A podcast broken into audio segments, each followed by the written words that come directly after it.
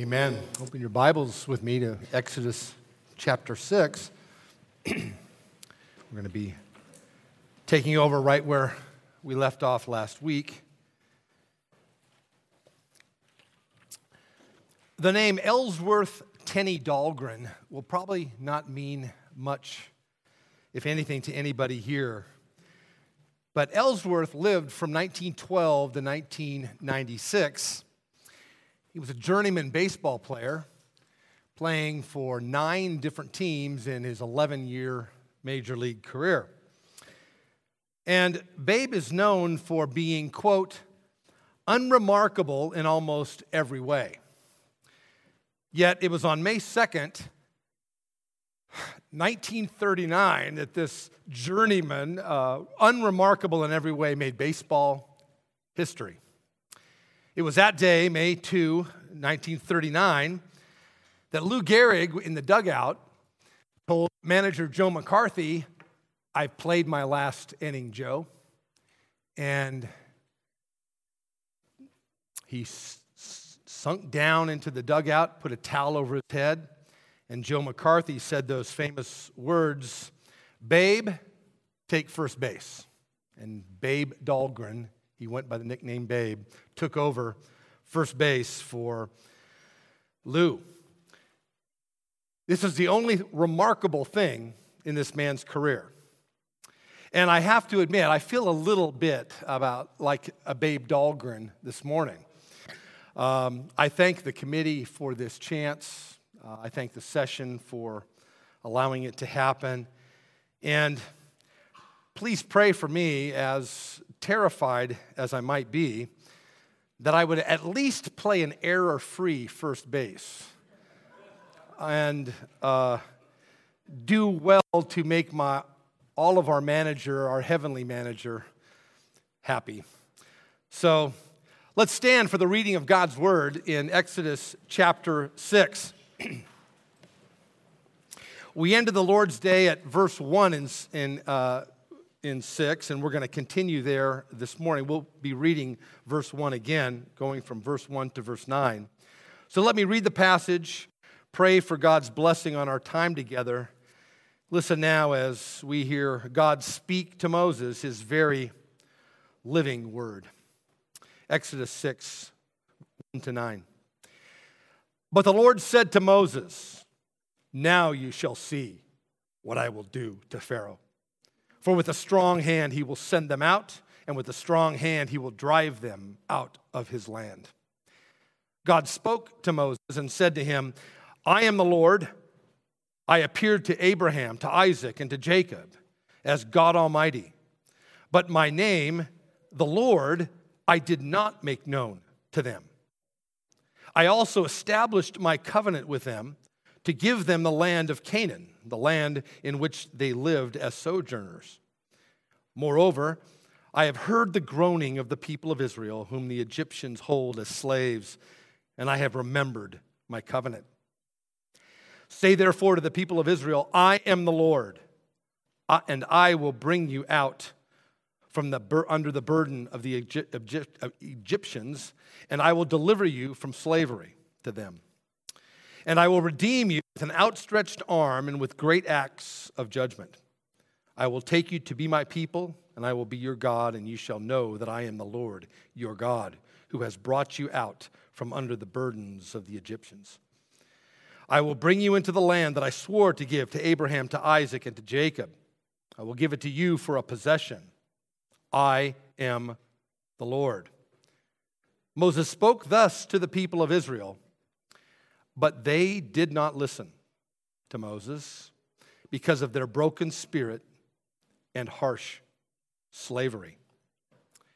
Redeemer Church, the grass withers and the flowers fall, but the word of the Lord stands forever. You may be seated. Our Father, we do pray for the blessing of your preached word this morning in Christ's name. Amen. Let me remind you where we stopped off last week. It was at the end of chapter 5, first part of chapter 6. And Moses, after being 40 years in Midian, and some negotiation with uh, the Lord and his brother, Aaron and Moses went to Pharaoh. But Pharaoh did not listen to them, and Pharaoh did two things. First thing he said was, You're not going.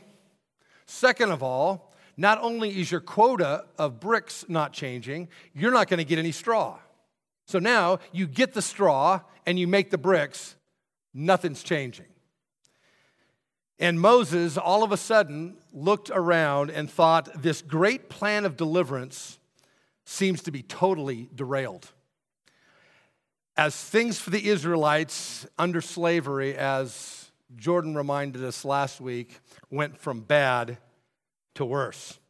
Pharaoh, who thought this was just a ruse, had dug in his heels and nothing changed. It only got worse. The people were upset with the foremen who had given them the directions. The foremen were upset with Moses and Aaron. And angrily they said, Why have you done this to us? And the foremen complained to Moses and Aaron, and Moses complained to the Lord. And this is what we see at the end of chapter 5, verses 22 and 23, where Moses asked the Lord two questions. He says, Number one, then Moses turned to the Lord and said, Oh Lord, why have you done evil to this people? Question two, why did you ever send me? And verse 23, one parting comment. He says, For since I came to Pharaoh to speak in your name, he has done evil to the people, and you have not delivered your people at all. Oh, the pain that we can feel through this man of God. The tyranny that Israel was under was real in every way physically, emotionally, and spiritually. Why, Lord? But if we're honest, haven't we come to the Lord that way before? Maybe audibly, maybe crying, but at least in your own spirit, hurt, we say, God, why would you do this? Why would you do this to me? Now, we know the big ones, don't we? They're easy. Loss of a job. Many of us have experienced that. And you know, when you lose a job, it's more than just your income, isn't it? It's your status, it's your self worth, it's your identity. They're gone. I remember some years ago, I lost my job, and it was, Lisa will remind me of the exact time, but it was probably nine months and we had a severance in some of that. But I remember looking for a job and feeling this pain in my neck and back, and it never went away. I'd take medicine. It was just like I couldn't turn my head. I, when I drive to back out of the, like the, and all of a sudden, miracle of biblical proportion. I, when I got the job, all of a sudden the pain was gone. And these are real physical, emotional scars. But it's not just loss of a job, it's bodily pain and sickness. Begging for relief. I just want to be able to stand up, walk. I'm afraid that cancer is going to come back. I'm afraid the diagnosis is going to get worse. I'm afraid I'm going to catch a virus when I'm outside. And then there's grief loss of a loved one, relationships broken, or even worse, the soul quenching loss of hope and dreams. Now, I know for a fact, all of these are realities in this church right now, many of them in this room. Lord, why would you do this? I just want to be married. I want to be a good husband. I want to be a, a good wife. Why? This loneliness is unbearable, Lord. We just want to have children. That's a good thing, but we don't. And Lord, you gave me these kids, and I don't know why you did. and, and whether they're young or at home, or home and grown, or home and grown and still at home, it's hard. it's hard. And would you ever ask the second question that Moses asked the Lord? Lord, why did you send me? Lord, why did you send me into this marriage? I never thought it would be like this. It wasn't supposed to be like this. Why would you send me into this family? It's dysfunctional, it's hard, it's difficult than I could have ever imagined. It's more difficult. What are you doing? Why are you sending me here? And finally, have you ever come to the Lord with a complaint like Moses had. Lord, you know, I'm trying to do the right thing. I honestly am. But you don't seem to be on my side. You sent me, I'm listened, I've listened, I'm here. But why are you doing this, Lord? I'm holding up my bargain the best I can. It seems like you aren't. This was Moses' complaint. It might be yours. So, what does God say to Moses about this? Well, this is our text today. For God answers Moses absolutely directly. And we'll see this under two major headings. First, we'll see God remind Moses one on one of four things, verses two through five. Secondly, then, we'll see God's seven promises to Israel in verses six through eight. If your math is as good as mine, that's 11 points. And we'll try to get through them as quick as possible. Let's start first with God's four reminders to Moses. And as we saw last week, Moses' answer, or the answer to God to Moses, starts in verse 1. So let's read that real quick. Verse 1 But the Lord said to Moses, Now you shall see what I will do to Pharaoh. For with a strong hand he will send them out, yea, with a strong hand he will drive them out of his land. The Lord doesn't argue with Moses, does he? He doesn't rebuke him. He simply says, Okay, Moses, I know you're worried, but let me reiterate this is going to work. I've called you to do this. Not only will this not fail, I'm telling you, Pharaoh is going to let them go, and he's going to want them to go. He puts, Moses, he puts Moses' immediate concerns directly aside. And you know, as we're reading this text, it's almost like it should be good enough right there. He says, I know you're worried about this, it's not working out, but it's going to work out. It's like that should be good enough for this situation. It's like the next verse should say, and Moses took Aaron and returned to Pharaoh. The message is when it's bleak, God will come through. End of sermon, every head bowed, every eye closed, sermon over, and we would be fine with that. Yet, as they say on the Home Shopping Network, it's only 1995, but wait, there's more. and there is more. This gracious God does more than just alleviate Moses' worry about Pharaoh.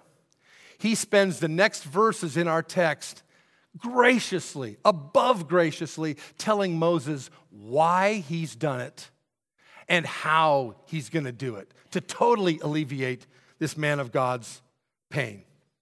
So let's look and, and continue in the text looking at verse 2. Verse 2 God spoke to Moses and said, I am the Lord. Now, this is the big idea of the passage. The Lord repeats this three times verses 2, verses 6, and verses 8. God says, I am the Lord, I am Yahweh.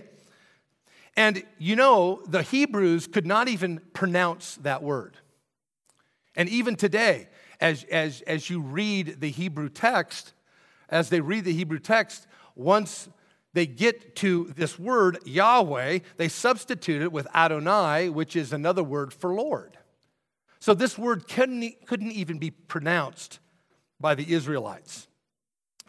But he says three times, I am the Lord.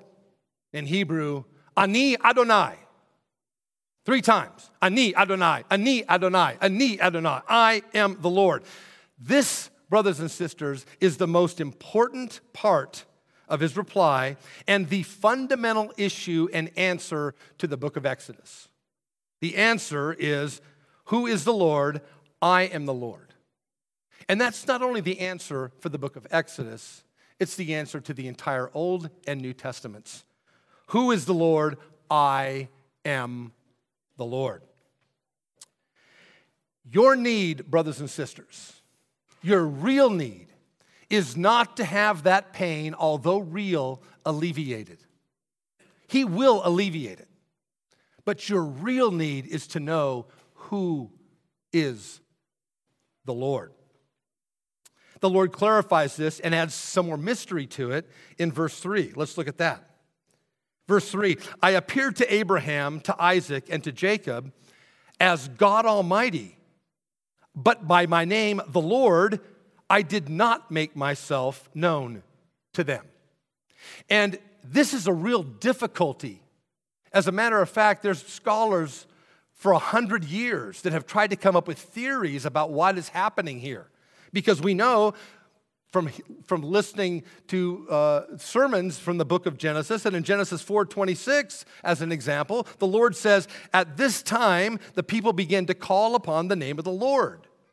Now, how can it be that we have the Lord Yahweh mentioned a hundred times in Genesis? And the people called him by the name of the Lord in Genesis 4, yet here in Exodus 3, it says they didn't know him as the Lord. Well, here's the explanation that we have. And many other people have come up with this, and I think it's absolutely true that although they didn't know the name the Lord, although, although they did know the name the Lord, they did not know the full identity of who that Lord was. They knew his title, Yahweh, but not him in a redemptive sense. Look at verse 3 again he says in verse 3 I appeared to Abraham, Isaac, and to Jacob as God Almighty, but my name, the Lord, I did not make myself known unto you. Now, where he says, I made myself known to, to Jacob, Isaac, Abraham as God Almighty, you already know that Hebrew saying. That Hebrew saying there of, of how they did know the God is El Shaddai. You all know it. El Shaddai, the, the all powerful God, right?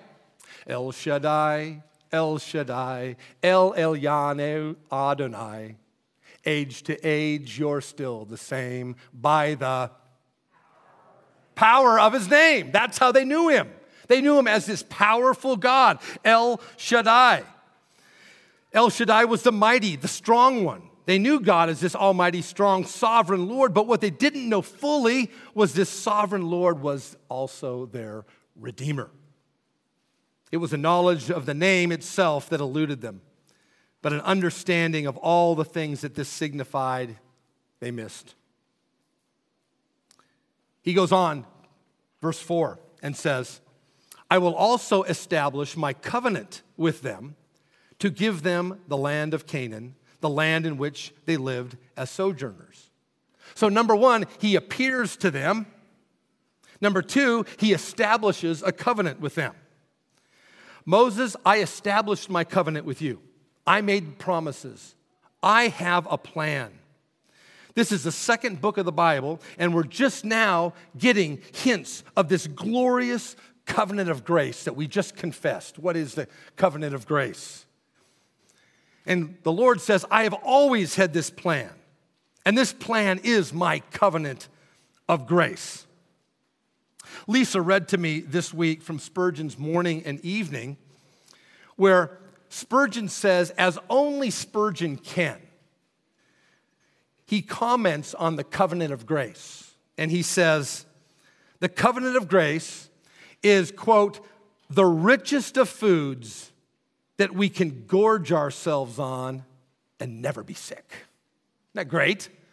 We gorge ourselves on the covenant of grace and what it means and never get enough of it. And then Spurgeon quotes this His oath, his covenant, his blood support me in the whelming flood. When all around my soul gives way, he then is all my hope and stay. On Christ, the solid rock, I stand. All other ground is sinking sand. Brothers and sisters, it's his oath and his covenant that supports you and I in the whelming flood as Moses was feeling and many of us feel today. It's his covenant, his plan. The same covenant to release Israel from bondage is the covenant that releases you from your sin and allows you to trust in Christ as Savior. And finally, let us see the third and fourth things that God says to Moses in verse 5. Moreover, I have heard the groaning of the people of Israel, whom the Egyptians hold as slaves, and I have remembered my covenant. Oh, those words, I have heard. Now, doesn't it make all the difference in, your, in the world when you're communicating with someone and they're actually listening to you and looking at you and not doing this? Yeah. Yeah, sure, I understand that. Mm, it's good. Yeah, oh, wonderful. Hey, you had a good day then. Mm-hmm, yeah. Or what I think is even worse is going to the doctor for a complaint and you're here sick, the doctor's here, and he or she is turned this way and going, Yeah, okay, well then what else did you feel? Okay, that's right. And, you know, okay. Super. I'm glad to hear that. Yeah, that's wonderful. Okay, then. So here's what I'm going to do I'm going to give you a couple prescriptions. Uh, I want you to take it easy for the next two days and uh, come back and see me in, uh, you know, a month, six weeks, okay? Great. Hey, good talking to you today. And they said, that's, that's not communication. It's how are you? Let me feel that. Let me touch that. Let me eye to eye contact. You can almost see Moses listening to the Lord. And the Lord, Lord is saying here, Moses, I've been leaning in. I know you can't see me, but I'm listening. I hear you. I've appeared to you. I've established a covenant. And I've heard you. And finally, the fourth thing is he says, I have remembered my covenant. I've not forgotten all that I promised. God heard the groanings of the children of Israel. God remembered his covenant with Abraham, Isaac, and with Jacob. And God saw the people of Israel, and God knew, and this is beautiful. I've been listening all along, Moses. I haven't forgot my covenant. And as much pain as you're in, as much as this crazy year has set you back, he hasn't forgot his covenant people. He still loves you, and he will not forget. He's not helpless, he's not too busy, he's not too small, he's not indifferent. Your suffering is not catching him off guard. He's not rolling his eyes. He's the Lord. The first thing God says to Moses is the same thing we need to listen to this morning. He says, Ani Adonai, Ani Adonai, Ani Adonai, I am the Lord. Listen to that, brothers and sisters. He is the Lord. He's your Lord this morning. Not only does he address Moses, he also addresses the people of Israel. And he could have stopped there as well. Okay, now you know it, go on to Pharaoh. But he doesn't do that. He not only says, Moses, remember this, this is what I've done. Now he says, this is what I will do. And he does it with seven I wills. Let's look at them in the text. Verse 6 Say therefore to the people of Israel, I am the Lord. And number one, I will bring you out from under the burdens of the Egyptians. Number two, I will deliver you from slavery to them. Number three, I will redeem you with an outstretched arm and with great acts of judgment. Number four, I will take you to be my people. Number five, I will be your God, and you shall know that I am the Lord your God who brought you out from under the burdens of the Egyptians. Number six, I will bring you into the land that I swore to give to Abraham, to Isaac, and to Jacob. Number seven, I will give it to you as a possession. I am the Lord. What amazing, comforting promises. Moses could not wait to tell the people. Guys, you need to listen. God has reminded me these four things, and here's the seven things He's gonna do. Listen to me. Every good preacher does what Moses just did. And I can tell you this it's not when you're preparing, oh, I know they're gonna laugh here. This is a good one. I have this one down. No, it's, oh, I see this, Lord. Oh, help them see this. Help them see you. That's Bible preaching. This is what Moses does to the children of Israel. He relates exactly what he's heard from the Lord to them. And as great and as wonderful as those promises are to Israel, we have the same promises, only greater. And this is how God works in his covenants. As he reveals them, they get better and they get better. And they're more expansive and they're more wonderful. And he gets to the new covenant. And he says to Israel here, I will bring you out from the burdens of the Egyptians. And Jesus says to all of us, I will make your yoke easy, I will make your burden light. He says to Israel, I will deliver you from slavery of the Egyptians. And he, Jesus says, I will deliver those who through fear and death were subject to lifelong slavery. To Israel, he says, I will redeem you with an outstretched arm. And Jesus says, I will redeem you with two outstretched arms on the cross of Calvary. He said to Israel, I will take you to be my people. And Jesus says, I will bring you near to me you who are far off from me, alienated from Israel, strangers of the covenants of promise, having no hope and without God in this world, I will take you. He says to Israel, I will be your God. And Jesus says, I will dwell with you, you will be my people, and I will be with you as your God. He says to Israel, I will bring you into the land that I promised to give you. And Jesus says, I go and prepare a place for you. Where I am, you will be also. And he says, I will give the land to you as a possession, Israel. And Jesus says, I will give you your inheritance, the kingdom prepared for you from the foundation of the world. Our promises are greater even than those of Israel. Oh, how God loves to make promises. And as his people, we often struggle to believe that they're really true, don't we? Yet, Look at verse 9. Moses spoke thus to the people of Israel. He preached his best sermon. But they did not listen to Moses because of their broken spirit and the harsh slavery. That may be one of the saddest verses in the Old Testament. Because of their broken spirit and the slavery, they couldn't even hear these words of promise. The I wills of salvation turned into an I won't by God's own people. God says, I will, I will, I will. And they say, I won't believe you. They could not hear the promises of God because of their pain. They could not see through their own suffering. You can translate this Hebrew of the end of that uh, at the end of the verse uh, as this as a shortness of spirit. They had a broken spirit, but it really is almost a shortness of breath. It's, it's, it's out of breath, it's, it's they're exhausted. One commentator says this, and I think it's absolutely beautiful. He says that what Israel was suffering here is a demoralization brought on by exhaustion.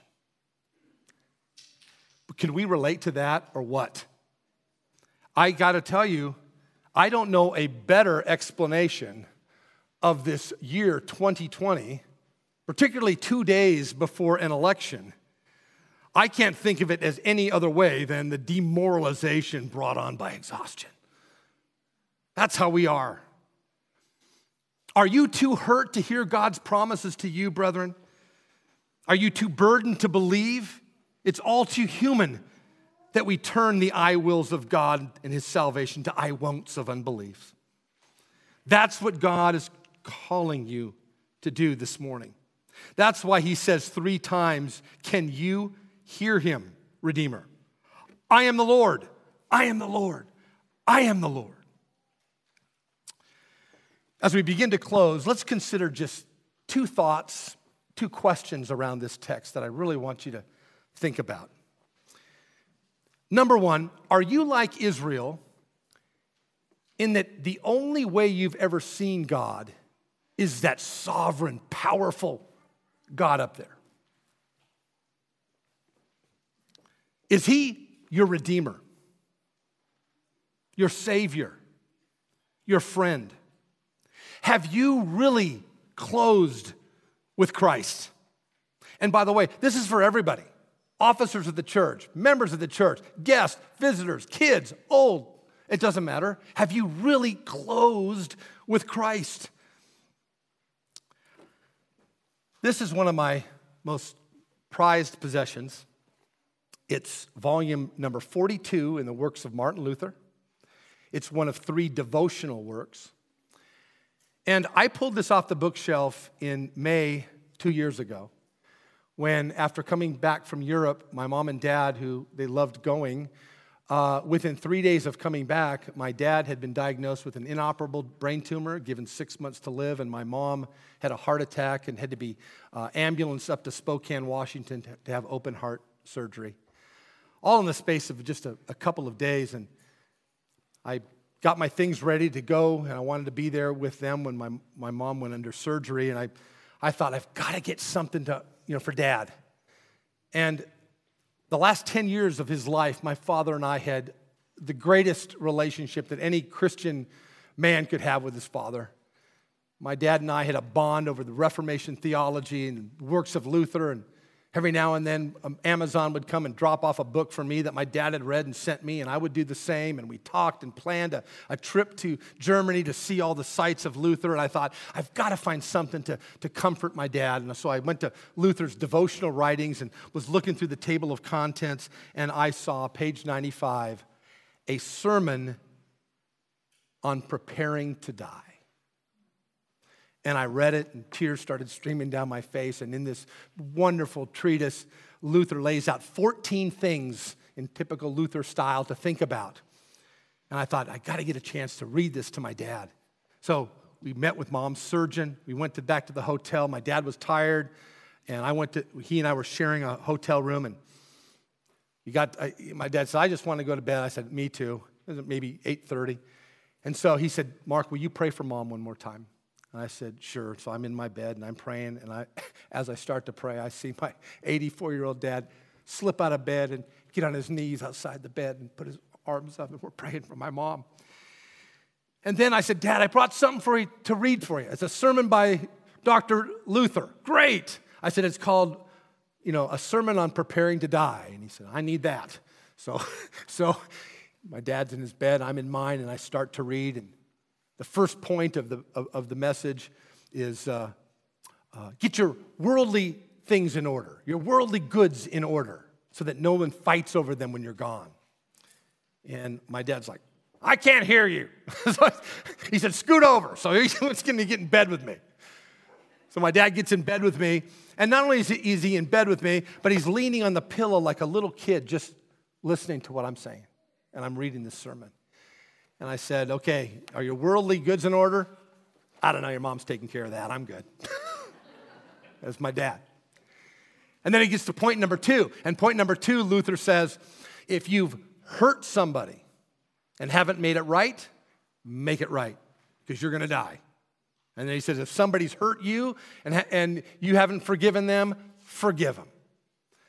And I said, How you doing? I was about ready to say, How you doing with that, Dad? And all of a sudden he crawls out of bed and you know, he, he was always bent over a little bit at the end and he's walking like this, baggy shorts. And I said, What are you doing? He goes in and he gets a piece of paper and a pen. He goes, I got to write some names down. so he comes in, he starts writing the names down. And then we get to number three, and number three is just beautiful. What Luther says if you've never entered in the narrow way, enter it today. If you've never closed with Christ, close with Him. And then Luther says, and don't bother really worrying about it because you know in your heart if you haven't closed with Christ, so close with Him. Point number, point number four. And so I asked Dad, I said, Dad, have you, have you closed with Christ? And, and those of you that knew my dad, you would appreciate He just goes, Well, of course, who else am I going to trust in? And then go to the next one. He had no problem with that because he knew his Savior. And I would ask you, brothers and sisters, if you have never closed with Christ, I can't say it clearer enough. Today is the day of salvation. Flee to the cross like maybe you never have before. Don't leave this room without talking to me or one of the other elders or Jordan or anybody, the deacons. If you don't know, just ask. Any member will point us out. You can close with Christ today if you've never done it. Point number two Are you like Israel, where your pain just can't allow you to see God's word of grace to you? this morning? Are you simply just exhausted? More than anything, and I don't want to repeat myself, but it's so true. More than anything, you need these words of encouragement just like Moses did.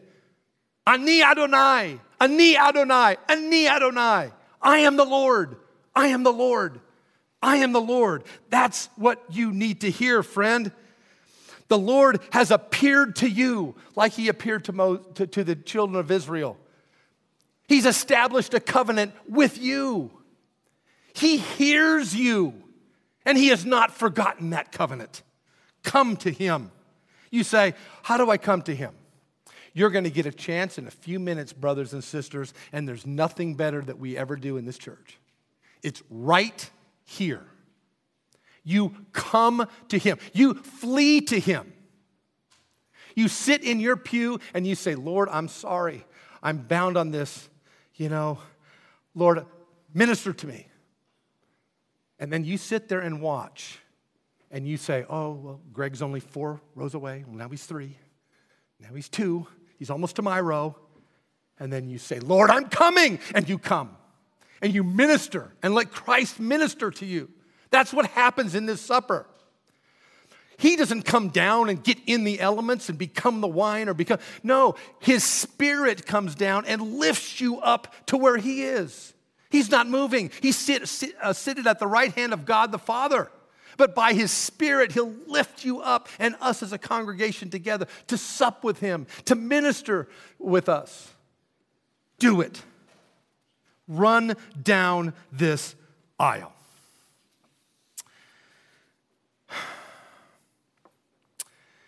Well, the unremarkable Babe Dahlgren spent the rest of his life talking about May 2nd, 1939.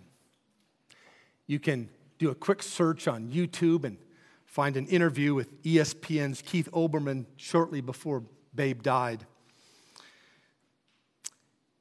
And Keith Olbermann says, Tell us something about that day we don't know. And Babe Dahlgren goes, I'll tell you something you don't know. I almost hit four home runs. And Keith Olbermann, do tell. And he said, First time up, I hit one way out of the park, home run.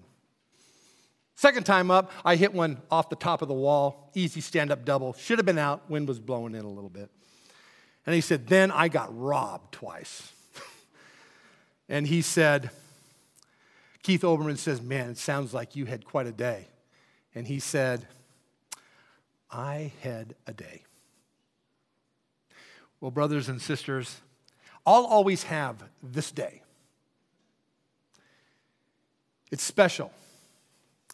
And may the Lord use his word in a special way in all our hearts this morning.